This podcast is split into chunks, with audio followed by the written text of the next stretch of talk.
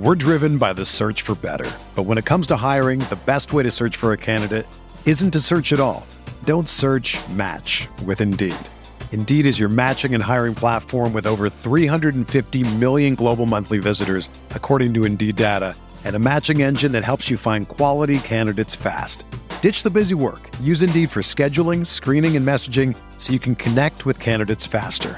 Leveraging over 140 million qualifications and preferences every day, Indeed's matching engine is constantly learning from your preferences, so the more you use Indeed, the better it gets.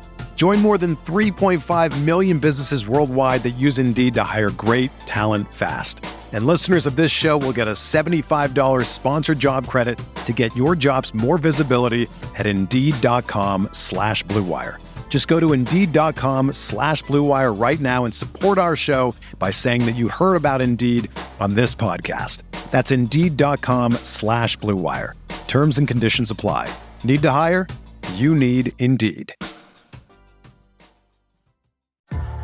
What's up, y'all? It's Drewski, and I've teamed up with Mountain Dew to produce a hilarious new basketball podcast called The Dew Zone with Drewski. Learn the backstories of your favorite ballers and celebrities like Jamal Murray. Did you have like a favorite team? Was it the Raptors at the time or no? Was the Raptors even started around that time? Come on, bro. I ain't that old, fam.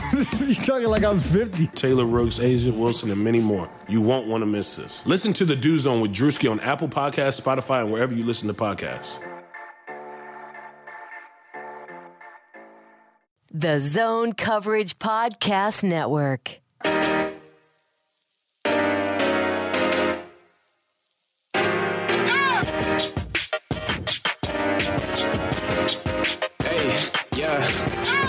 Feel like Kobe in the fourth quarter.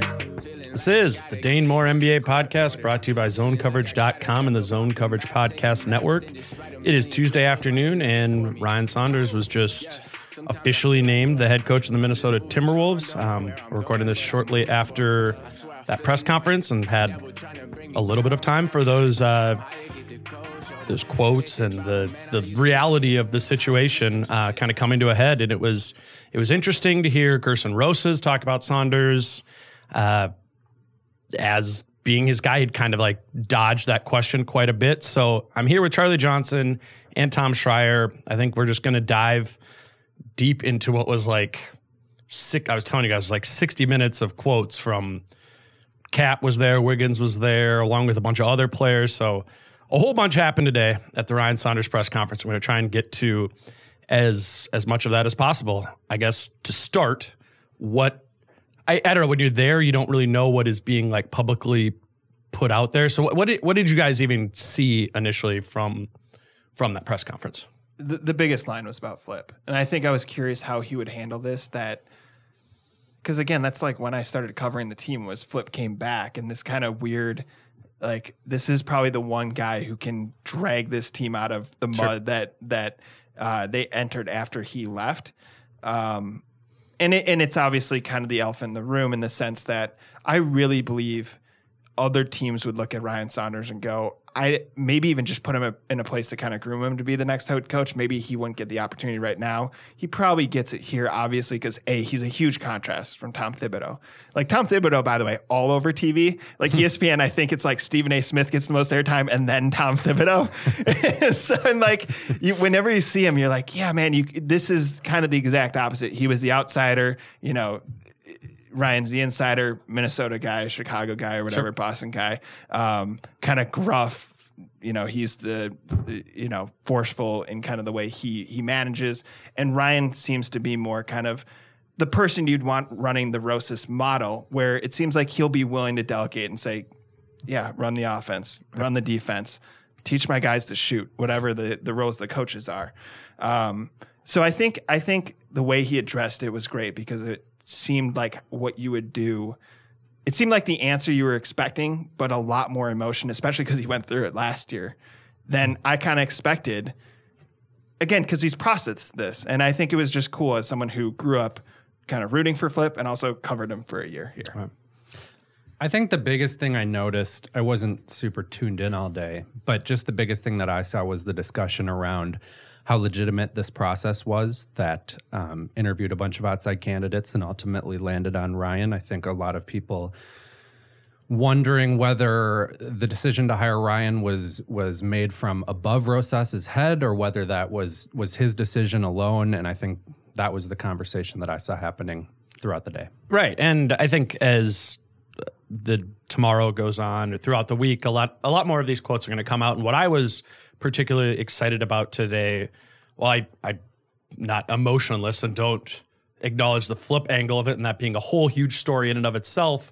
But for me at least, I feel like we kind of went through that in January and came to the reality of this Hollywood script that uh, like the best coach in franchise history's son, is now somehow coaching this team through a, a really weird turn of events that got us here. But I guess I'm more I'm more looking at it as there's a ton of question marks to me that entering today surrounded the franchise. You know, who is Gersson Rosas? To what degree is he going to work with Ryan Saunders? How are they going to make this team change? Mm-hmm. Because what we know about the Timberwolves over the past two and a half years is they didn't work. Under Tom Thibodeau, I've been through it. The process of hiring him made sense at the time, but that again, it just didn't work. And and now they're they're going in a completely different direction with a 40 year old president of basketball operations, a 33 year old head coach that make them the youngest tandem in NBA history, and Wow. that's going to that's going to le- it leaves a lot a lot of room for you know interpretation and Yeah.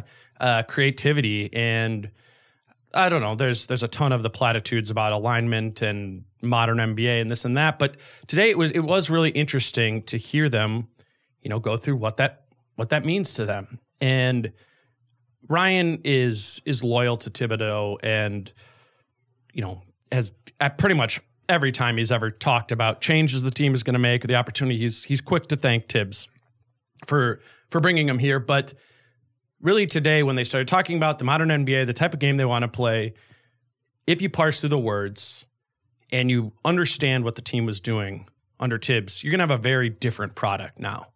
That doesn't mean it's certainly a well a way better team, a way better infrastructure, but it's going to be different and I think you can find excitement in that because we know the Thibodeau process, the Thibodeau scheme did not work. Mm-hmm.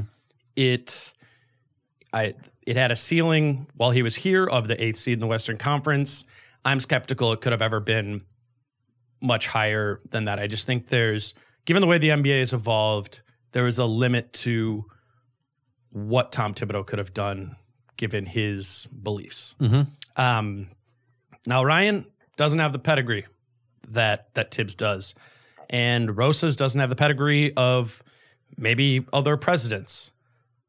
That said, I think I think through their creativity and through a real commitment to what is on the roster rather than just preconceived notions about what works, they're going to cater they're going to cater this team towards KAT. And for me it was a real swift shift of the narrative towards this is KAT Wiggins' team. And I'm not saying they're disrespectful to Wiggs at all, but this is KAT's team now. And and they they acknowledge that. KAT said so himself today. And and that's that's a step. That's an important step towards winning Absolutely. for, for this group and maximizing him. Yeah. on, on- on both ends of the floor, and and that was something Rosas was really um, intent on focusing on was that it's not just playing faster, it's not just shooting threes, it's about the defense. Mm-hmm. And today, while I was writing my column, reacting to the press conference, I, I guess I had forgot this somewhere along the way, but KAT has every team KAT's been on under every single coach, now three, the team has performed better defensively with him off the court versus on the floor. So it makes sense for Gersson Rosas and for Ryan Saunders to focus on that, Yep. and particularly as it pertains to KAT. Um, so we can get into a couple, uh, some of those, what those things are. But isn't that kind of what we've been talking about? Yeah. Makes sense for this group. Well, absolutely. And you think about it both on the floor and off of the floor, at least I do. We throughout the Tom Thibodeau era, there was an obsession, a rightful obsession among the fan base that this first of all, this offense needs to run through Karl Anthony Towns. And mm-hmm. it didn't when Tom Thibodeau was here. And it seems that it will now. It did under Ryan Saunders at the end of last year. And based on Gersson Rosas's comments, he, he, it would seem that he'll implement a similar style of play. But beyond that, it was important that this team would finally recognize that Karl Anthony Towns is its future, is its leader, mm-hmm. and is its antagonist because that's important for him. Like both because it seems like he's that kind of person who benefits from kind of having their tires pumped and, and, and, and having compliments flung their way. I think that was really important that from the front office to to even at the end of last season, players like Derrick Rose and players like Taj Gibson talking explicitly about how this team is now Karl Anthony Towns's. And I think that can go a long way, or at least it can help to to start things off on the right foot. I think uh, t- so. Today, KAT talked for a while, and I, I wasn't covering the team his rookie season, so I wasn't ever around him in person then. But since I have been around the team in different capacities, I think today was one of the most confidence the the most confidence KAT emitted out of any other time. Obviously, last year was really weird, Yeah. but But that's good. Yeah. yeah, yeah. I think he's had extensive conversations with both Ryan and Gersson about, you know, that they are going to have this team go through him. Yep. And not that that's that doesn't just mean like crowning him. It means you know working with him to make some changes to do things differently. But that that's just a obvious logical step, and probably the biggest misstep Tibbs had was he believed in showing KAT the way through Jimmy, through Taj, and through those guys, and through just quote unquote winning. Whereas Ryan and Gersson are saying you are the way. Um, what they do, you know, from here is going to be interesting. This is just the first move, hiring Ryan. Um, Gersson said today that you don't. We have to. We have to sign better players. We have to draft better players. There's. He said that I need to go get defenders. Can't defend right now. Um, That's that's interesting in and of itself that his focus wasn't scheme or anything like that. It was we need better players. Yeah, which was I think that's right. It, so I th- I think Ryan more talked about scheme. He said openly with defense, there's going to be more switching. We're going to move away from. He just said we're going to defend pick and rolls. We're going to defend screens with two guys. Hmm. And what we know with Tibbs is Tibbs' scheme was this is uh, painting very broadly. They defended. They were willing to defend that with three with three defenders, and that leads to when it breaks down wide open corner threes more than anything else because you have the guy coming in from the corner. Ryan explicitly said today, we do not want our man to be leaving the corner anymore. We want to be controlling the, the point of attack with just the defenders who are there. That's not going to work perfectly every time. He should have done that during the regular season. He didn't. The defense stunk mm-hmm. when Ryan Saunders was in charge. But if you can put in a process for change and have a whole offseason, I think there's 11 guys here today who are actually working on those things. You start that now, it makes sense that you could see a fundamentally different defense next season. That's that's a big step in the right direction. I just want to take a quick step back. I think um, one of the positives is we know who Ryan is. You know, we we obviously know the the connection to Flip and kind of the old Wolves. We know we have kind of a half season sample size, so it's nice that you can get right down to business. I think as someone who didn't see the press conference and is trying to gauge, like I always kind of step step back and say, what is kind of the overall message they're trying to send here with when flip came here was sell the program. He's like i have a plan and this is a team. Kevin love came out and said right and to yahoo what's the plan? Why why is like michael beasley here? Right? And he's he's like i have a plan and this is what we're gonna do. With kg it was like the wolves are back. This is the wolves that you remember. Like K, i mean they they traded thaddeus young to get him. And a big part was we're gonna have kg out here face the Timberwolves at least temporarily, bring energy back in the building because he's here. With Tibbs, I felt like it was this rush to win. I remember the first words out of his mouth was like, "Might as well get started," and there was kind of this confidence, as as you've written, that his old system would work no matter what, right? Um, with Jimmy, it was kind of the new team, new era. They had just rebranded. It's in the rotunda he's doing crazy things like bringing a football and giving out his cell phone number, right? And there was kind of this like in your imagination, you're like, maybe this is what they need to So change. so what do you think this is? now? That's what sitting there. What was your? Because I was like, I've heard a couple things. I've heard kind of justifying the hire that the process was real and kind of involved everyone who was interviewed. I've heard kind of the program selling kind of what their plans are. I've also kind of part of me was like, it's kind of funny that they're doing this. Like, are they just celebrating Ryan in some sense? Like that he's the he's the head coach and you're removing the interim tag?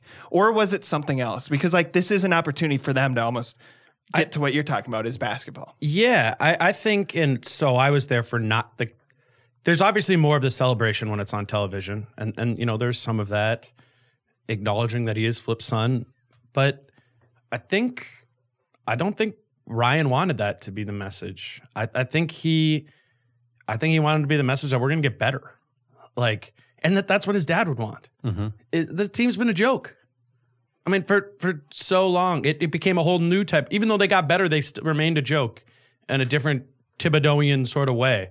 Like the message today, and which is consistent from the Rosas press conference, whatever that was two weeks ago, is it's it's time to stop effing around and like let's just do stuff smart. He's a contender. What was it? Contender and world class mm-hmm. organization or something like that. Yeah, and he used. I mean, for me, if I'm just being honest, like some of those terms are kind of like let, us let's rather than just putting one word on it or a phrase, like let's Yeah. let's go into that. And, and he has more. And I I believe I believe that they are going to put together a process to attempt to do that. Whereas even if you want to go back to Kevin McHale or Tom Thibodeau, I think you just inherently, when you're somebody who's from a different era, you're more willing to skip steps in the name of what has worked for you before. And with Rosas, and I think with Ryan too, it's like, no, let's let's look at why we're we are worse than a lot of teams right now, and why historically we've been a lot worse. It's been poor execution on every single level of the organization. They seem committed to trying to do that through recognizing that player development is huge in this league. And particularly when you're in a small market and you're you're capped out and you don't have this the flexibility to just like cross your fingers and hope Kevin Durant comes to sign with you. Like that's not an option here. you you gotta you gotta make it happen yourself. That's the reality of working for the Minnesota Timberwolves. So they're putting the pieces in place to do that. Mm-hmm. And and that seems wise to me. What's going to happen? I mean, what it's going to be, and they've said it. It's going to be actions over words. We're going to see, but I can't. I can't say I I leave my conversations with Rosas or Saunders at any point with the sentiment other than like we're going to try and be smart about this. Well, it, it almost sounds like, as you kind of listed off those eras, Tom, there was always a distraction. Like, we know we suck, but KG's back. Mm-hmm. So come check it out. And now it's almost like finally they're they're going to say, no, the, the focus now isn't on the distraction. It's on the fact that we suck and, and improving that fact. Mm-hmm. which it, I don't know why it just comes to mind is Derrick Rose there too, which is like that'll kind of be an interesting barometer of how much they want to do that because I think, and I I, I would say I'm comparatively pro Derrick Rose, but there's an element of if they do bring Derrick Rose back, that it's about you know selling tickets and selling the brand. Um, that you know that'll kind of be Yeah. interesting to look at and what what is what exactly is it that you're committed to Yeah. um and and how much autonomy does gersson rosas have to enact that? Today he was very clear in in in what he said and i know some people won't believe it but that he said my nothing was clouded. I had full autonomy to make all of these decisions. Here i have the full the full quote Wh- here While you're pulling that up, I think it's worth saying, you know, Krawczynski had this massive piece on the process written in the way that he can, where it's like he gets hyper specific as they like didn't eat, they ate lasagna, not whatever they, ate usually cook or whatever the hamburgers, right? But um, it'd be to be fair, the Wolves would do this, but like it'd be weird to go through this like massive, what seemed like, I guess the only hesitation I had with that process is maybe it's too many cooks in the kitchen, but this massive, like, we're going to talk to everybody and kind of think outside the box and then like have another process for the coach. It's going to be separate, but I think that when I read that, I was like, that is actually what I think you guys are getting at with what you just said and what is changing with the Wolves. It's exactly like I don't hate the idea of bringing KG in, getting everyone excited again. If something, if you build off of that, mm-hmm. and for obvious reasons, you know, with flips passing, it's really hard to. You have to see that in context, I guess. But the Jimmy Butler thing too, it's like he is a great player, but it's it's easy to you know when you see the trade go down, you're like, this is exciting. It's draft day, and the Wolves are actually like the most relevant team. However, but you know, I think everyone's first thought is like, didn't he just like piss everybody off in Chicago? and it's hard, like it, you know, it's hard even at thinking academically to be in the rotunda with the new, you know, and with the freaking cell phone thing. Yep. And like it's that thought gets shot way back in the you know in your head. And I mm-hmm. think what's nice is you guys did this naturally, even just in your discussion. We got right past, you know, like okay, interim takes off. What are they going to do? And I think it seems like they are at least aligned in that thinking that, yeah, let's fix this instead of like, let's just kind of do something to get people excited again. Yeah. And the. Derrick Rose thing is interesting because he's his own brand that Mm-hmm. comes in here with all the controversy. People love him, hate him, whatever. I also think it's funny that the team advertises him, right? You walk through the Skyway in the Target Center and it's He's on the season ticket package. Yeah, and all that for stuff. And So- I get that for some degree too. Like they they are running a business. Like He's also an exciting player when he plays and is a six man. People get, you know, I wrote a little piece on him and people are like, oh, you know, like, I don't know how what you're seeing. You saw it in the playoffs the first year he was here. Don't. He's fast. You know, I mean, he he is. He still has that. So this is what Rosas said. I can confidently say 100% there was no clouding going on in terms of, of the decision. It's my job.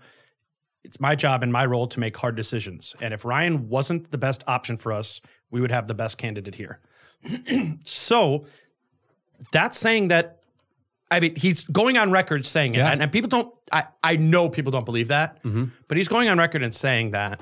And that it wasn't, he went on to say he would not put those guys, particularly Chris Finch, is who somebody he's close with. He goes that he wouldn't put him through some sort of fake process if there wasn't a purpose to it. Was the word that that Rosas used today. So I don't know. I mean, rather than uh, for me, it's like rather than dwelling on the the you know going through is he worth it or is he not worth it? Did Glenn say out like let's just talk about let's just talk about that he is the guy Well, and yeah. let's focus on what he uh, what he did last year and what can be different now. I just feel like that's I acknowledge that he's the son of Flip Saunders and that nepotism is rampant in the world, particularly in jobs that pay you millions of dollars. But Let's just touch on that real briefly because that obviously is a, a big theme for a lot of people. I- I've said it before, but when he goes outside the country club, and maybe you just make better hires, but Kahn and Tibbs were like the craziest, most ridiculous eras in Timberwolves basketball, right? And did not work out, obviously. I think there is some sense in bring Rosas, who's completely outside the realm of this kind of country club, give him the most power. But maybe for continuity's sake, let's Yeah. let's have a coach that was there last year and was Well, on the bench. that, that's what I wrote today. Is I I doubt that in Rosa's heart of hearts he believes Ryan Saunders is one of the 30 best coaches in the NBA. What I do believe is that that number is not that much bigger than 30 of where he actually ranks him, and that Rosas sees that that gap between, if you want to call it like 52 and 30, is made up for by continuity, by the fact that he has relationships with his players, by the fact that he is 33 and lot, the word people are using is moldable. I think with Ryan, it was clear to him that he has someone where it's like, hey, I'm running the basketball operations and I know how I want the team to be coached. I believe you're the person who will coach the team that way. Is that is that too much power? Maybe. Maybe maybe the Pobo shouldn't have all that. But I think that's what Gersson Rosas' his thought process was much more than it was Glenn just told him he has to do this and all the past couple of weeks were fake. I don't believe it was it was completely fake. Well, to piggyback on that, I also don't think it's like this contrarian viewpoint to be skeptical about this. I think most people are Yeah. on some level skeptical about the fact that Ryan Saunders was hired to be to be the head coach by this outsider, Gersson Rosas. But and for me, this is really tricky to parse because you just don't know. And it, Yeah. it's it's fun to speculate, but it's just really not that fruitful But it seems like there there are two options. One is that there was this farcical search where Glenn Taylor told Gersson Rosas, like, look, I'm gonna hire you, but I kind of need you to bring back Ryan Saunders. Like that's just how how it's gonna have to go. And Gersson Rosas said, okay, I'm gonna you know interview these people for assistant roles or just to kind of get their name in the news, mm-hmm.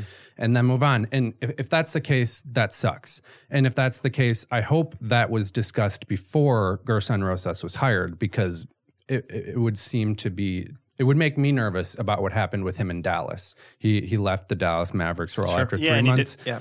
because he didn't feel like he had the autonomy he needed. So that's a possibility. The other possibility is that genuinely Gersson Rosas was given autonomy, as he said, as Glenn Taylor has said, as Jon Krawczynski, easily the most reliable reporter in this market, has said. And Gersson Rosas went out and he said, All right, there are candidates who are more have have a better resume than Ryan Saunders. And that's that's not to say that Ryan doesn't have any resume because he No, does but that's 100% true. but yeah, so there are these candidates out here, and, and maybe I have a better understanding of what their philosophies are, and that and that would give them a leg up. And genuinely, that's kind of what I hope for. I've said it on previous podcasts. I hope he goes and gets his guy, and it was difficult for me to imagine that when all was said and done, Ryan Saunders could be his guy. But after everything that has happened and all the reporting that's been done, I think it gets underplayed. This fact that Ryan Saunders has a relationship, such a, a you know, apparently positive relationship with all these players, because we saw it with Tom Thibodeau that you can be a mastermind, you can be a revolutionary or whatever, but part of the battle is is communicating a message and convincing people that that message is worth following. And Tom Thibodeau could- Particularly 20 some particularly 20 something. yeah, young 20 somethings who who aren't maybe all that self-motivated. Mm-hmm. But Who are we talking about? I mean, I'm kidding. so so maybe it was maybe he looked at it and said this is a huge deal that Ryan Saunders has the, these relationships with people. I I kind of think that gets overblown like oh any coach can come in it's more important that they're that they're a basketball mind that they you know know how to help the team win but that's not totally true. You need to be able to communicate a message, and that has to be some large portion, whether it's 25% or 50% of what Gersson Rosas was evaluating. Ryan Saunders did check those boxes. So that's something that I've just come around on a little bit more that that personality fit even though the cynic in me wants to say, "Who cares? Get somebody who who knows their X's and O's, who who, who knows what to do, who knows how to evolve."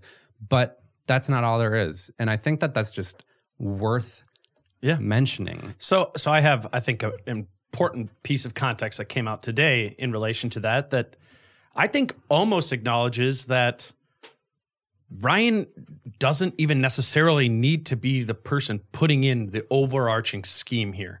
Rosas said that they w- are going to hire both an offensive coordinator and a defensive Both. coordinator Both. and a game plans manager. So Ryan, offensive coordinator, defensive coordinator, and game plan. So Yes. he wouldn't be either the OC or the DC. So uh, that's why I asked, I asked Ryan, and Ryan goes, "That's still in process. We're working through. We're going to have good coaches." I asked Rosas that, and he said, I, "I'm going to read it here because I don't want to misquote him." He's going to have input. In, he's going to be the program. He's going to be the leader of the program, and he's going to have input in every area. So for me, we're going to get the best offensive coordinator. We're going to get the best defensive coordinator. We're going to get the best player development coordinator. I think cool. I think that means there's going to be an offensive coordinator, defensive yeah. coordinator, and that if Ryan, if Ryan's weaknesses fall in the lack of experience in, in X's and O's and game plan management, and his strengths are in relationships, then it does make sense that you would accentuate those strengths by letting him be the the coordinator of the, all of the personalities and the, this guy who gets along with pretty much everyone, and then hire your version of Jeff Bzdelik, mm-hmm. which was who was the Rockets defensive coordinator these past few years, to put in a defensive scheme, or Tibbs back in the day with the Celtics. Like that's what made both of those teams make huge jumps on that side of the ball. And I thought my assumption kind of was that Ryan was going to be the offensive guy Yeah, me too. and that they were going to get a defensive coordinator. But why not? It's it's an area to spend on that doesn't uh, it doesn't count against your salary cap. Also cheaper than a player. Che- way, way cheaper than a player. Well, and player contracts fall into a whole different sort of silo because you need to spend ninety percent of the salary cap. Blah blah blah blah. Like the other expenses when it comes to shaping a franchise are how much how much you're willing to go over the salary cap, how much luxury tax you're willing to pay, how much you're willing to pay your front office, how much you're willing to pay your coaches. That's where it gets baseball style, where you can spend mm-hmm. whatever it is you want. So to me, this is not this is encouraging that Glenn is appearing willing to invest fully in not only player development but game plan development. And given how stuck this team is, that makes the most sense. Yeah. Tom, You're gonna hate me. And that's why I hesitated. Uh-oh. But what I'm thinking here, I see a parallel with the the Minnesota Twins, right? That they brought in two forward thinking people from successful organizations that were ana- analytically minded to pull a team that was becoming very, very unpopular out of the mud, right? And in that case, they just came out and said, you have to take Molitor, right? He's the St. Paul guy, analytically minded and all this. It's funny what they did though with Baldelli, who's younger, so 37, so not that different than Ryan. All those lineups and stuff are planned ahead of time. I think series by series, and I think they've taken a lot of kind of hmm. uh, some of this decision making off his plate, and maybe that allows him to spend more time being like, "Yeah, we lost to the Astros 11-0. We can't fret about this because I'm not gonna like just blow this season because of this or whatever." Or, "Yeah, you're struggling at the plate. Let's sit and talk about it and get you going here at the you know your third at bat or something like that."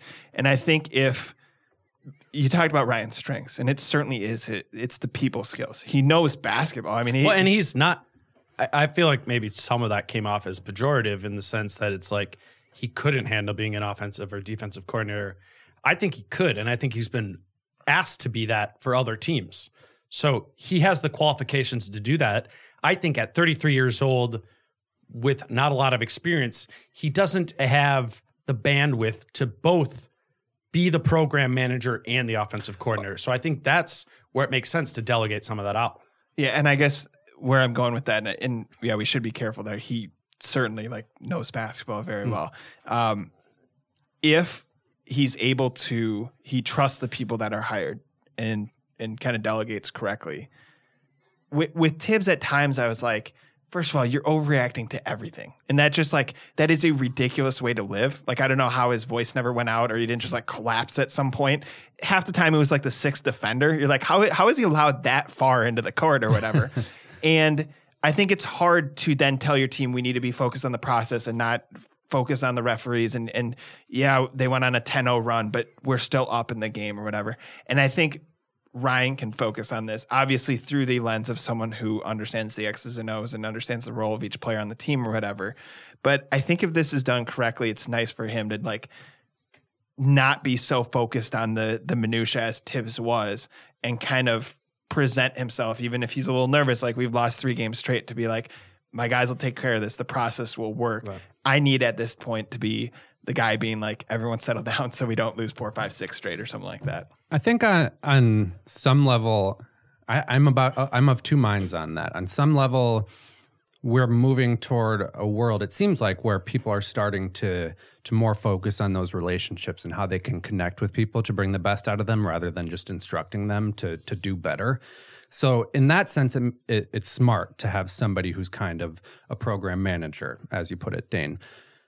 My other brain is saying, wait, wait, wait. So the coach isn't going to coach? No, I, that, so- that's totally fair. I'm so- glad you brought that up. Yeah. But I also think it's it's again difficult because we don't know what's going on. And as I thought about this coaching search, I just couldn't help from coming back to who am I to decide whether Ryan Saunders or Juwan Howard or Chris Finch is a better coach? Who am I to decide that? I don't know anything besides Ryan. I don't know anything about those other two guys. I know Finch is an offensive guy. I mean, I know some little hmm. things, but most of what you know comes from reporters and and how that's framed is based on their relationships with reporters. And so this is a good point. you just don't know.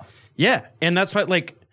So, so somebody on on Twitter said to me today, like, "Are you guys going to be recording a podcast after the press conference?" It's like, yes, and they're like, "Can you go into who the who the defensive like the other coaches you'd like to see hired are?"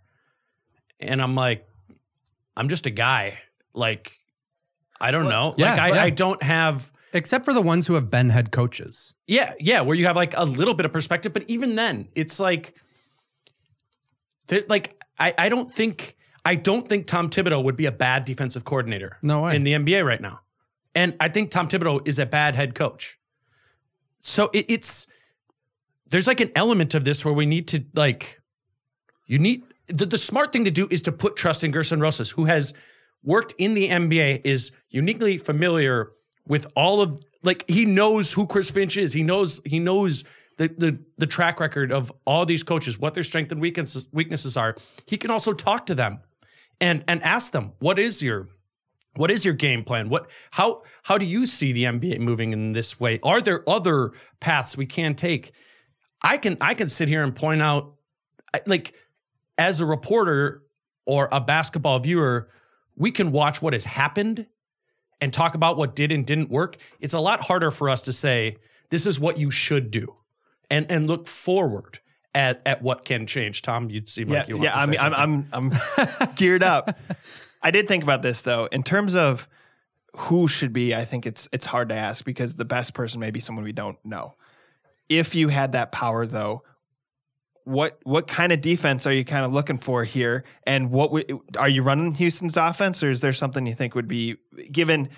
Maybe not the Yeah. current current roster, but what you could do with the current roster. No, I mean I get, and that's something we do know. We we we've watched and rewatched a ton of the Timberwolves, and and interestingly enough, and this I think people forget this that the Timberwolves played defense very different the Jimmy Butler year as they did this past season, even when Thibs was here.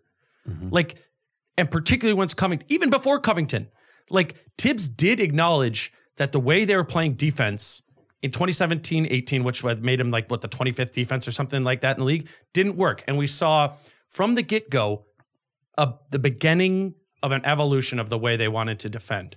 And that was more on a really simple level, switching. And I like to put it as more like north south aggression as as towards like attacking the the screen as kind of like the most basic way I think I can I can put it. And you saw that under Thibodeau, and you saw that more under Thibodeau when Robert Covington came into the equation. And then with Ryan, you saw them try and hold on to some of those things and change some things. But one, Ryan wasn't and isn't an elite, doesn't appear to be an elite defensive coach. So they had breakdowns in that way. They weren't able to clog the clog the holes that were coming up. And there was a ton of injuries and chaos with the team that made it very hard for him to be a good defensive coach. So what I see from what I have noticed is the things that work best. And the best time this team has played defense maybe ever, at least in the past 15 years, was when you saw the size and length of Karl Anthony Towns and Robert Covington attacking the point of attack. And that's powerful. That can be a weapon. And it was something that was new and still looked good and still looked powerful. So I think you will see Covington.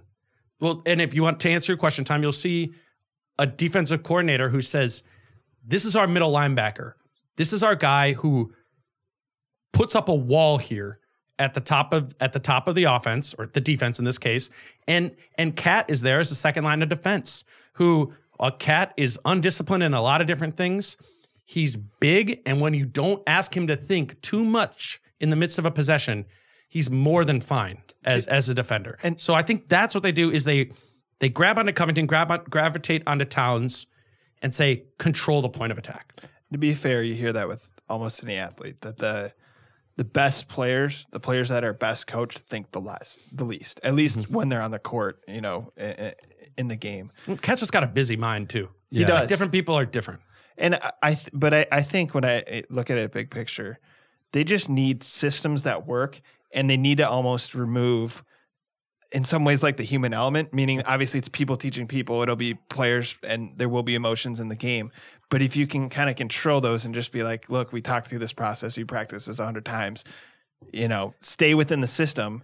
I think it's actually more. It's easier to do when you have multiple people doing that rather than Thibs. And it seemed like Thibs' approach was kind of, you know, he was like pressing the buttons almost trying to and get it that to didn't work for KAT. And the, the best example you have of that again, because I went through and I looked at the offensive rating with KAT or the defensive rating. I'm sorry, with KAT on the floor with him versus with him off the floor. And the first year Thibodeau was there, and he tried to just say, "Here we go, we're running a drop scheme, and we're doing it. We're doing exactly this way. We've got Ricky Rubio or Kris Dunn at the point of attack, and KAT."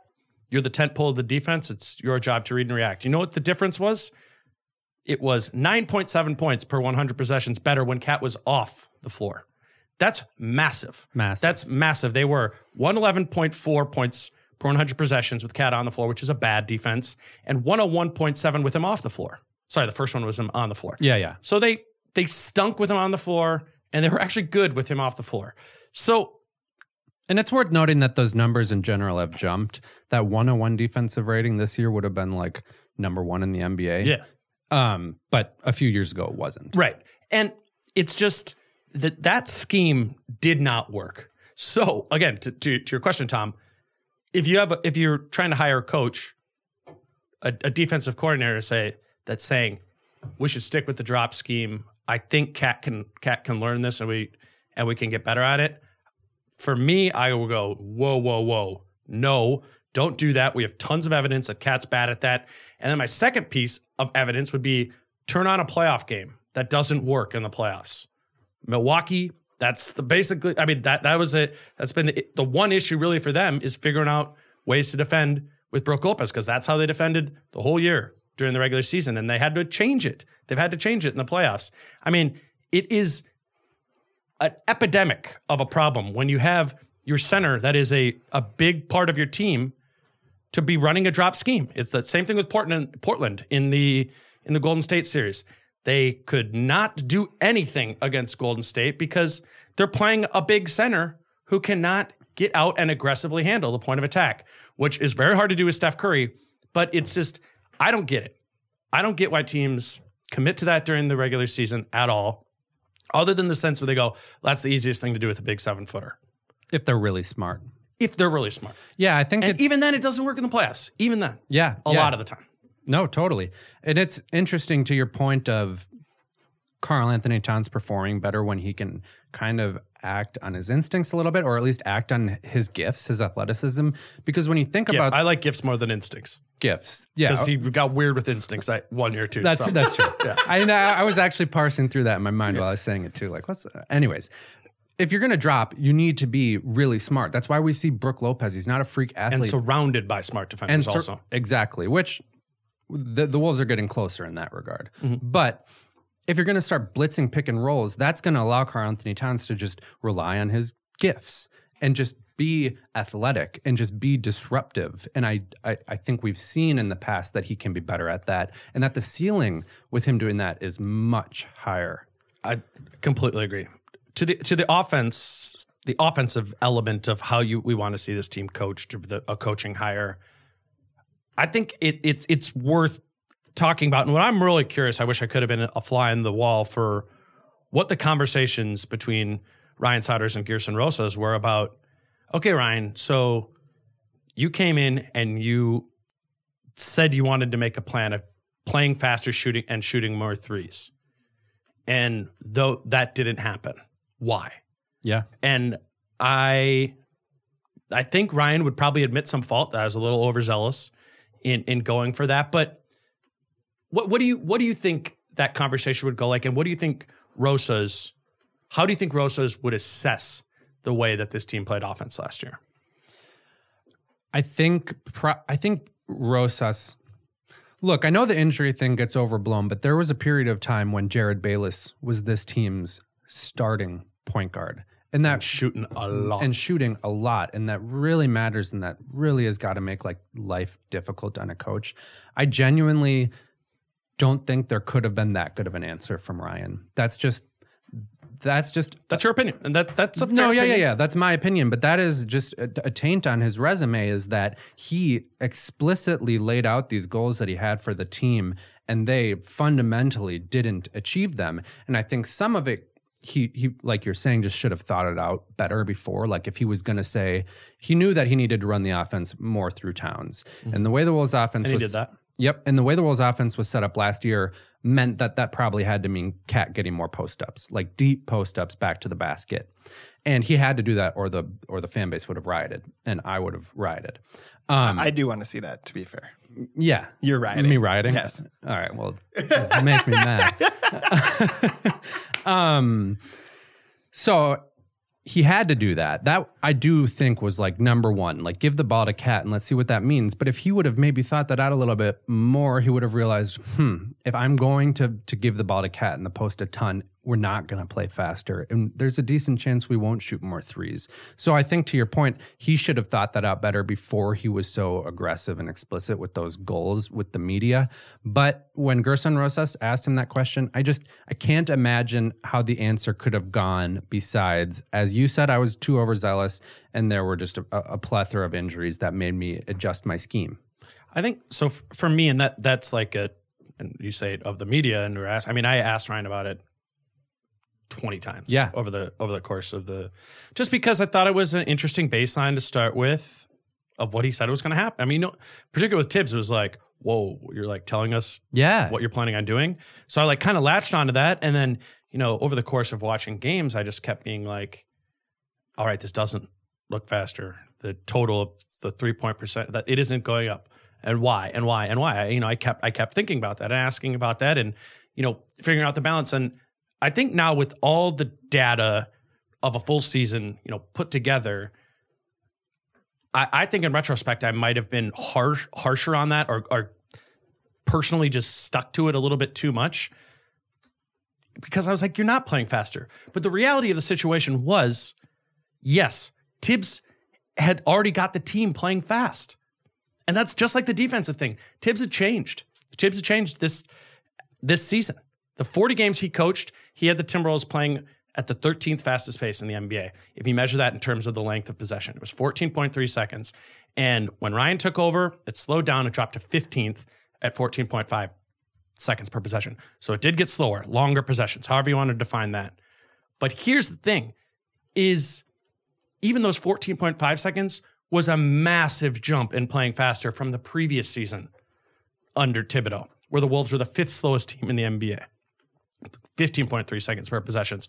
So they did they didn't play faster than Thibodeau was having a play in 2018-19, but under Ryan they played way faster than they did the previous season. So it's like it it it needs some context there and I think that one, that element of it and what I put in my my piece is I think I think Rosas sees that as excusable.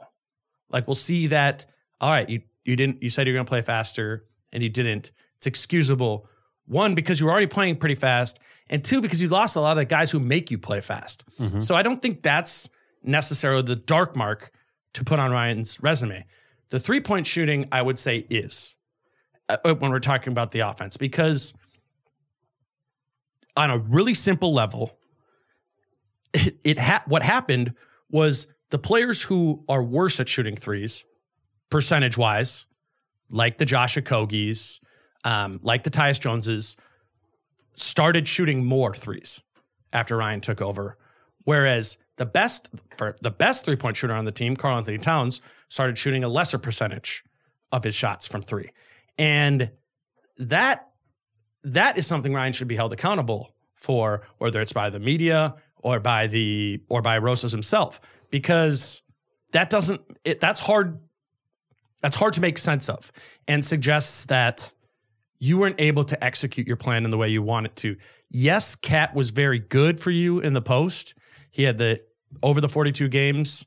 Uh, Ryan Saunders coach, the only player in the NBA who had shot a better field goal percentage in post up situations was Kevin Durant. KAT was a beast on the block, but it came too much at the expense of him shooting threes. Because even at the Thibs rate, like KAT should have been shooting more. Mm-hmm. He's, he's so proven that he's an over 40% three point shooter. And when you have that in your five, you got to find a way to do that more. And and I think Ryan I think Ryan missed the mark there. So again, what I put in my piece here is I don't think Rosas views that as as excusable, but he would view it as correctable. Mm-hmm. Particularly with that alignment that they've talked about, where it's like we're gonna put Rosas is gonna put forth a vision for how he wants to play, and Ryan is like the connection and implementation of that. So does that make sense? Yeah, That, yeah. that you see that? No, I think that's really interesting. And to give the three point shooting thing is hard because the roster changed so Oh, much and almost like as Ryan It's took hard- over. it's hard. You go from Robert Covington, who is besides Karl Anthony Towns, is he your best three point shooter? Yeah. Yeah. So you go from Robert Covington to literally the, the person who, when Covington got hurt, absorbed almost all of his minutes was Josh Okogie. So you go from your your best high volume three point shooter to your worst in the in the starting lineup in playing that major role. And that's huge. But I do agree with your point on Karl Anthony Towns. I think it's going to be a battle between him and his mindset and basically to to say it simply, the, the TNT halftime crew who's telling him that he can't shoot eight. I'm serious. No, yeah. They was saying, don't shoot eight threes a game, you know, pound the block, pound the block. And I don't have any problem with Karl Anthony Towns shooting eight and a half threes a game and doing it at a 37% clip. I think that would be awesome. But which is, and that's only eight and a half shots. Yeah. And we want him to take 20. So Exactly. it's not like increasing his three point volume does not mean deleting the post up game. Yep. Because again, KAT of high volume post up guys is the best at that in the NBA. And that so that that should happen. We shouldn't just completely delete that from the game and have him go all Brook Lopez and just sit out there and and bomb threes. Like no, it's a it's a balance. And Ryan talked about that today too, and said that that's you know that's what we're gonna find. And you find that through playing with more floor spacing and just just opening things up a little more. The difficulty is is it inherently it's difficult to do when your best player is a seven footer because that the game of basketball naturally inverts towards your tallest player, particularly when they're they're that big. So it does it's going to require more creativity with KAT to unleash him and to have him play this more efficient game than it did for James Harden. Mm-hmm. Like for James Harden, it was just like, I, I mean, it was pretty simple. Step back. No, I mean, it was, it was I'm- I'm high. It was it was high pick and rolls and Yeah. finding ways that he can get out of that. Like with KAT, there's going to be different. Like he's going to need to post up. He's going to need to operate from the high post, which we saw him start doing a little more during the season, where he can be a screener, where he can step back for to shoot threes, where he can create from the from the free throw line. You're going to need to see that, and then you're just going to need to see him willingly bomb threes. Yeah. like a lot. Like, drop your three point percentage, shoot too much. Yeah. and Those trailer threes Yeah. in transition, shoot four of those a game. and he, he's hesitant to do that right now. And I Yeah. think when we talk about like change manifestation, like that, that's going to be something we're going to see. And I think you're going to see it in Andrew Wiggins too. I don't, I don't know. I'm not, don't necessarily believe he can shoot a way higher percentage from anywhere, but I think he can shoot less from the places that he's worse at. Yeah. And it was it was interesting today when when Ryan was talking about the playing playing with more space so as to eliminate isolation situations. So I asked was I go was it in the that Andrew was getting so many isolation situations that he was taking so many mid-range jump shots? And he said yes. Because yeah, that was that then acknowledged it as a problem because it wasn't his highest percentage shot. And he goes, really, you only need to fall back to those those mid-range shots if it's the end of the quarter, end of a game. Unless you're you're an elite, you know, Yeah. elite player from that range, like a Kevin Durant or a Kawhi Leonard. So that's the first time I've ever really heard him call a spade a spade and be like, yeah, we acknowledge that we were giving Andrew too many isolation situations, which led to too many mid-range jump shots, which he also acknowledges is not a good shot for him. So if he if a big change doesn't come from Andrew Wiggins in shot selection, I would be shocked. And I think that's good to hear from Ryan because as he was hired, um, his background in analytics, however real that is, was talked about a lot. And so it's good to hear him say something like, that's not Andrew's, just say it because he didn't always say it last year. That's not Andrew's most efficient shot. We should veer away from that because it will make our team better. And he, said to rather than talking about shot selection, he talked about running actions using an offense that highlights his strengths. Because it's not like Andrew is without strength. It's the it's the length mm-hmm. and it's the athleticism. So what are what is the scheme that you can put together that not only highlights KAT but puts Wiggins in those best situations? And that Tom, that is when you're going through and you're trying to hire an offensive coordinator, like they need to put that all over the whiteboard and and mark that all out because that is that's what unleashes this offense further. I, I think the interesting thing um, with Ryan is that he did get to sit on the bench and like an educated basketball fan kind of thinks you're like I could have done this differently, right? And in some ways could implement it, but with the same personnel except more injured, I guess.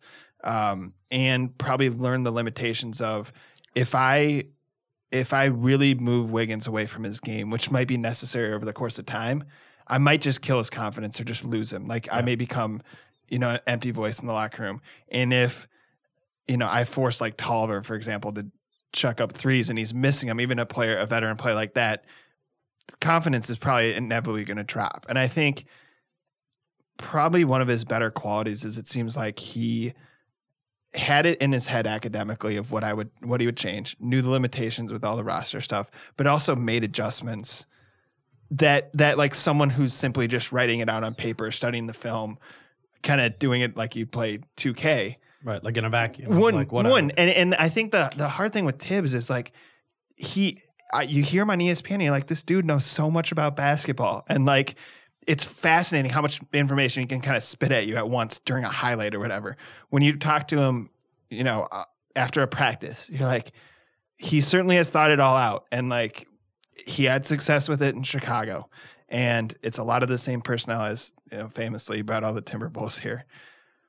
But it's weird that I mean, in some ways, I guess it makes sense that he was older and was kind of stubborn. But it's also interesting that Ryan, who you think a lot of people who think like Ryan are very stubborn people, and they're like, no, no, no, my inputs are all correct, and I don't know why I'm not getting the outputs. And um, I just think it was a process for. I, I don't think Ryan got much input when Thibs was here as the coach. And I think, one, that would just inherently be frustrating. And then Ryan had the opportunity as the head coach to impart whatever he wanted. But then the frustration doubled down in the sense that all of his players had become so molded like into Thibodeau style. yeah, you can't. You, that's the training camp stuff that you mm-hmm. have to fix, right? You can't just fix that on the fly. I just feel like that would be really frustrating. As you're talking about, like, yeah, Ryan's been thinking about basketball and like plotting out in his head what he would want to do differently. Yeah. he, he had been for for years, and that's that's only natural.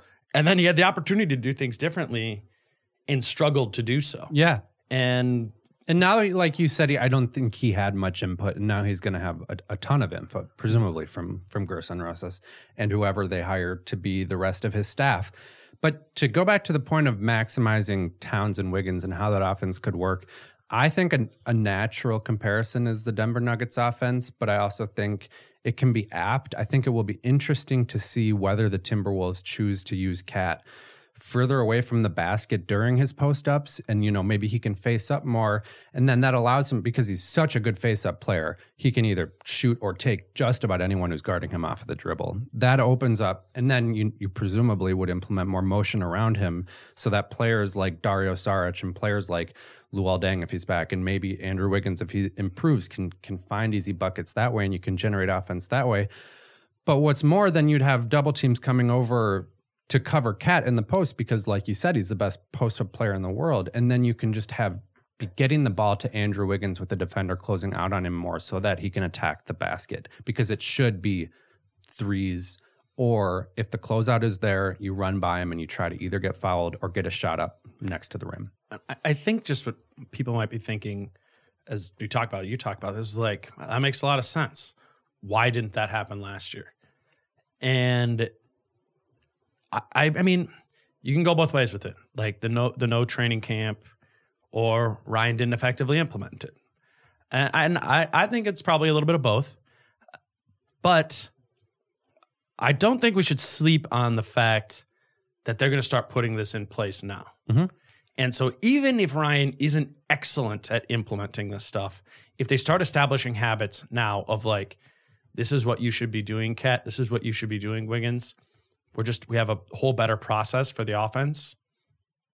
I would just be really surprised if it doesn't, if it doesn't, if, if, they're just being smarter, I don't understand how it won't be a lot better next year Yeah. offensively. And yeah, they have they don't have a ton of weapons. They're not gonna be a great team next year, but they have enough to at least offensively be super dynamic.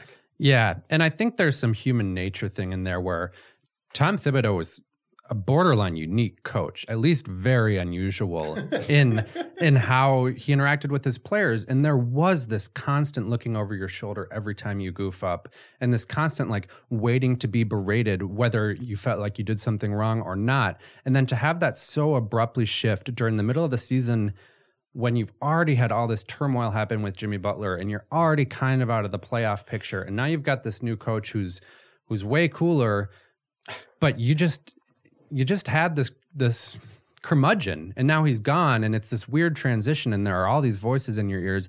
And I can at least imagine on a human level how that would be difficult. And you have these these systems in your body so ingrained because you were afraid of how Tom Thibodeau would react if you screwed up. It's got to be hard to just on a dime from game what 40 to 41 just shift and say I'm not going to think that way anymore. I'm not going to act that way anymore. So, while I am very Like, wouldn't Andrew switching that for the Oklahoma City be like the perfect example of it? But then it couldn't sustain. Yeah, yeah, no, that is a great like it, example. it's those lights were in there to to turn on and to you know to, to to delete a lot of the wear and tear of of Thibs, but I, I think I think it was just hard to sustain given everything that happened. Um, I don't know if it's going to be perfect now, but if you start that sustainment now, it it seems like it's something that could work. I do want to briefly before we wrap up get in just because um, I was at the combine and I think that's going to kind of be the our next topic of discussion with this team in general is the draft and you know what what is going to happen with the 11th pick. Uh, last week, I guess it was. You and I, Charlie, talked about how we could see, or I guess I was more so along the lines of I could see that pick being traded, and you were you were more so thinking like odds are they just they just draft there, and I I guess I want to say and just after putting more time in, into looking into this and uh, kind of assessing what the players are that should be falling in that range, I feel even more confident that like a movement could come with I- that pick. I will admit that I've come more toward your stance on that, especially gi- especially given what what Rosas has said about it. He's explicitly said with regard to the draft, like we'll look at trading down, we'll look at trading up, and I don't think that's nothing. Like on some level, obviously you're going to do that, but I don't think it's nothing to go out and say that to the press. So, and I have more started to become more firm in my belief that I think he's going to try and be aggressive. And so I think that can translate to the graph to I- the to the draft. Excuse me. I was just in with the other members of the media today, and we were just it, it was just kind of like, oh, this is gonna be the last thing of the you know big thing of the summer. Like the off season probably isn't gonna be all that wild. They just have so many guys under contract; they're so financially pinched. And I just and I don't know. Maybe this is wishful thinking from me talking into existence. Like I am not ruling out them finding a way to just crack things open and get weird. Yeah. I, I I really do. I really I mean if you want if you want to start putting together a full on systematic change of your team, you have a lot of players who don't want to change or it'll be very difficult to change. Like there is an argument to be made and to sacrifice assets and picks and you know lose a little bit on the margins so as to put together a roster next year that is going to look like and play like more like more so play like what you what you want to see this team doing for the next three to five years. Like i don't know. I i, I saw the logic in Thibs kind of taking that first year and assessing everything out and they weren't they weren't really active. They were so young. They were so young. Like it's different now. Yeah. I I, I don't know. It, it's harder. It's harder to be aggressive. Like they could have been aggressive that first Thibs year because they had the cap space and they had the stuff. But now they're pinched. But it's like you gotta. I don't know. I, I could see them. I could. see them is aggressive. a really smart dude, and he took this job and he evaluated the roster. And I am going to assume that he came to the same conclusion that I have that this core, as constructed right now, cannot become a championship caliber team. And if he did come to that conclusion, then he has to get weird. It mm-hmm. has to have been his his goal to get weird and change this up because he didn't take it going like, But all right, Like, that's let's, let's gonna- build me- let's build mediocrity. that is 100% going to come eventually. Yeah. Like he, because yes, he absolutely does not believe that this is a championship core. So you got to you got to make change. Why maybe wait? maybe a month, couple months from now is too fast, but I would not rule it out, and I would expect when we're back here doing a the Wolves just got eliminated from the playoffs or didn't make the playoffs podcast. We're talking about serious change coming, like time time Yeah. to go and put it in there in really in motion what what your what your plan is but that can start now that can start now if you're creative enough if you're smart enough if you're willing to make some sacrifices you can crack it open now and i'm i'm not ruling it out It's worth mentioning that you know you've used this context for Gorgui Dieng, the, the contracts that were given out kind of at that time. If I have the timing right, if Thibs had like gone crazy in that first year, it actually would have been monumentally worse because I think Totally. that would have been bringing in summer guy- 2016, Yeah, yeah, yeah. And in some ways, we were like, ah, like this wild guy actually kind of showed some restraint. Probably the only time he really did it, like at that scale. Um, And props thi- to him. this is different though because you have a we know what the market is kind of more, but b you have natural restraints. There's just like there isn't the cap space, and you have to move players and all this. I could see it either way. I've seen, um, not to use another crossword comparison, but Wild fans would tell you, "Hey, it's not great that the guy just came in here and made a lot of bad trades and ripped up the core that way."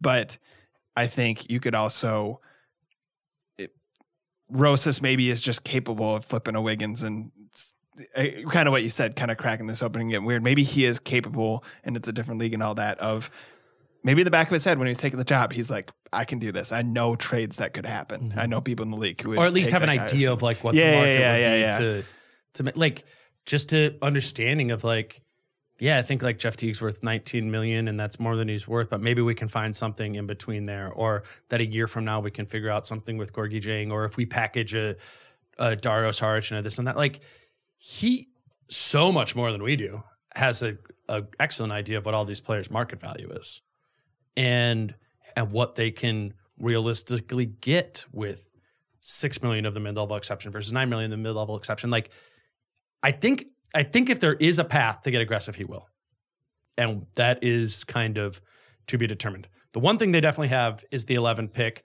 I'm going to talk about Brandon Clarke a little bit because um, a lot of people who I will admit are much smarter than me uh, on the draft have have really uh, you know put their force behind Brandon Clarke, and uh, it's bizarre to me. So I want to talk about it. Uh, I just What'd you think about him? You got to spend some time with him. yeah, I got I got to talk to a super cool guy. It's like one of those situations where it's I, I talk every single podcast of this about tra- trading Jeff Teague. Jeff Teague's one of my favorite people to talk to in the Timberwolves locker room. So I'm I am definitively viewing these things as chess pieces, not as people. Every person I talk to is like, "Oh, Wolves should Wolves should take Brandon Clarke here," and again, they're smarter than me, but it makes so little sense in my mind to draft another big who we have a really good idea is going to struggle shooting. He said explicitly when I, like about his jump shot that just a year ago it was pretty much broken and he was shooting it from the side of his head. He said he's improved it, but he's been working on it a ton. Um, but that's like such a major red flag for me, given what the rest of this roster is, and particularly given that Josh Okogie is on the team. It's I think to draft Brandon Clarke would be to be drafting a bigger Josh Okogie in a in a different position, which is like Okogie's pretty good, a at, a, at a lot of things. Um, but I don't know, like if Clarke can only kind of be a paint bound big, like didn't we learn a little bit with Justin Patton? I'm not even talking about the injuries, but didn't we learn with Justin Patton that there just wasn't a lot of room for another big to play? Didn't we learn with Gorgui Dieng that there's just not a lot of Yeah. minutes to be had? You have Dario Saric. I, I struggle to get it. And I'm sorry if somebody's listening to this and like you're very firmly believe in Brandon Clarke. You've probably watched more of him than I have. But By the way, strong opinions on Brandon Clarke. Like Strong when you when you tweet, it's like boom, boom, boom Right, from both well, sides. it- yeah. It's and like and that's fine. That's what the draft's about. Like it's about having this conversation. I'm just asserting that my side of the conversation is. I think looking at the Timberwolves roster, you're going to draft at 11. It's wor- even if Brandon Clarke is the best player available, you take. It's really worth considering taking the best creator available because this team needs wings and this need, team needs ball creation a lot more. So I know you kind of echo me here, Charlie, but Well, I back think me up to an an angry listener. No, no, no. I think it's. I think one interesting thing about Brandon Clarke is the variance. I saw today on the Athletic he was mocked at 18th to the Pacers, and I've seen him mocked as high about as about six. And I think that makes sense when you look at his combination of skills and then like lacking measurables. So it's interesting, and I am uh, of the full belief that you draft the best player available. And if the Timberwolves have a scouting department that says, no, this guy's going to be a shooter, and this guy's going to be able to shoot this year. Sure. And, and if they do that, then I can see it. I can see that he could be the perfect, perfect four next to KAT if he can develop a thorough, thorough Because he's shot. awesome defensively. Because he's awesome defensively and he's an awesome help defender. He's an awesome team defender. He's not just a lockdown guy. He's not just a rim protector. He's the mm-hmm. kind of guy who is going to help the Timberwolves defend the pick and roll better. Mm-hmm. And so I think that that makes sense on some level if he's if he's just your hands down, he's the guy and we believe he's going to be a shooter. Sure, go go get him, but that seems difficult to project and get especially because he's he sucks as a shooter and as you said close up at the combine his shot didn't look very good. No. So it, it's it's just difficult to project that. And so if you're not absolutely sold on his fit, on him being head and shoulders above who else is available, then there is just I Dario Saric is going to start next year. There is a good chance that Robert Covington plays five minutes a game at the small ball four. I mean, there's just not much of an upside unless you're trading Saric or whatever it is. Yeah, and I'd be willing to to re-look into that if the roster change if Okogie or Sarge wasn't there because Yeah. Sarge is kind of in the way in the sense that he's another big and Okogie's kind of in the way as he's another non-shooter. Um, but as this roster is is constructed, yeah, I just I, have I have serious serious concerns about that, and I don't. I just think this this is hopefully your last lottery pick for a while, right? Hopefully. like hopefully I, I don't know i mean i think if you're rosas you're sitting there or i don't know maybe you- you have a you know 12 13 14 next year something like that um but it's one of the, your last big bullets you can fire and an interesting quote rosas said today he goes to be a playoff team in the nba you need to be top 10 on on offense and on defense and to be a championship contender you need to be top five on offense and on defense and some somebody out here who who would argue for Brandon Clarke would say, "Yo, your team is so far away from top 10 defensively. Like draft the best defender. Like that will boost you up." That's fair. Drafting Brandon Clarke and him developing into a good defender would help move this team up. But I believe if your core key tenants of your core become KAT, Okogie, Clarke, Wiggins, Covington, like I, I don't think you are going to be able to do that top five offensively. No, that sounds so far from today's NBA. I, I just I just think there's other paths to address the defense. And with the draft, I, I I think you you go a little bit more need with this team, which sounds weird as a 36, 37 win, win team, but considering considering what's here and just uh, how Also, what- desperate they are for shooting. that's a weird record because like so much goes into that, right? Mm-hmm. The Jimmy Butler, the Oh, coaching yeah. change, like so. I think I like in my mind they don't have to do a ton to be the eight seed. It's whether they want to like really overhaul and be like, could we get higher there? You know what I mean? I th- I think there's that number's not what 36 normally would represent. Right. I think that's it. to your to your one one last bullet point. I think that is is huge. This could be their last bullet, and they need to hit a bullseye if if they want to really take a big jump. And if you, I don't totally agree with your assessment on picking fit. If he's head and shoulders above the next person, you, you take him and you deal with it. But the Wolves need another star, and you've got a chance at the 11th pick to draft a star. It seems unlikely that a forward who struggles to dribble, struggles to create, and struggles to shoot can can become your star. Six eight wingspan too. Like if we want to get into that, and you talk about guys who massively exceed their defensive expectations. Like I think Clarke will be good defensively. Totally, he will. I agree. I I, I do, but he does not have a Robert Covington wingspan. He does not have a Pascal Siakam wingspan. He does not have Kawhi Leonard. I mean, the guys who massively exceed expectations as defenders have huge wingspans, and that was a point that somebody a lot smarter than me, you know, told me at the draft as you know a cautionary tale for Brandon Clarke, who is also 207, which is really light. Yeah. So, but if you want Pro Clarke, you want some fodder. I heard I I really enjoyed my talking to him. Uh, we talked. He's from Canada. Talked about Andrew Wiggins and this and that. I mean, seems like a really good guy. And as far as a person goes, like off the court, all all of that. Every single person I asked about Brandon Clarke was like maybe the best person in in the whole draft. And I think that stuff matters too. Totally. Particularly when you're trying to put together this whole new identity and culture. Like someone who's going to come in and like accept this that this is their job. And I, I think Brandon Clarke would do that. I'm just skeptical about uh, about the three point shooting. We good for today? Yes, I'm Tom? good. We're I'm no longer excited. No. Sleepy. I'm, I'm hungry. Um, all right. We uh I don't know. I, I literally say this every week and it's stupid, but it's like, are are we done? Are we done with like the the the influx of Timberwolves news? Like I, I think so now, right? Like Assistant coaches, assistant coaches, yeah. Layden. That I think Layden's sticking around. Are they going to announce that, or will it just happen? He was there today. He'll just show up. well, is he just? th- They don't need to announce anything. I mean, he's an employee, but do you think they will make an announcement? oh, they have to. They have to like. oh, do announce that he's staying. Yeah, Uh he does. They, or it'll be reported in some that that whatever the change of his role is or something. Sure, sure. and that. Um, yeah, I think it's. I think things will, will settle down a little bit more. It only took us until the NBA Finals, basically. but uh, but yeah, uh, I would just.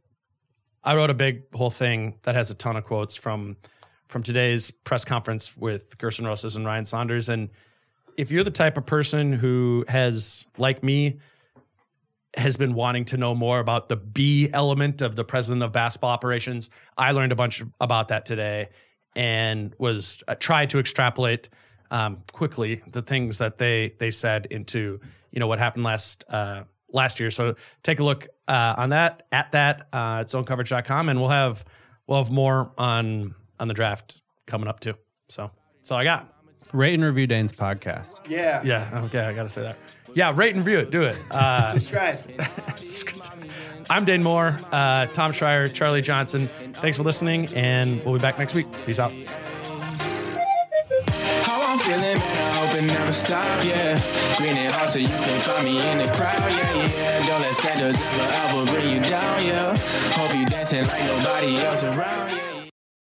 Without the ones like you, who work tirelessly to keep things running, everything would suddenly stop. Hospitals, factories, schools, and power plants, they all depend on you. No matter the weather, emergency, or time of day, you're the ones who get it done. At Grainger, we're here for you with professional grade industrial supplies. Count on real time product availability and fast delivery. Call clickgrainger.com or just stop by. Grainger for the ones who get it done.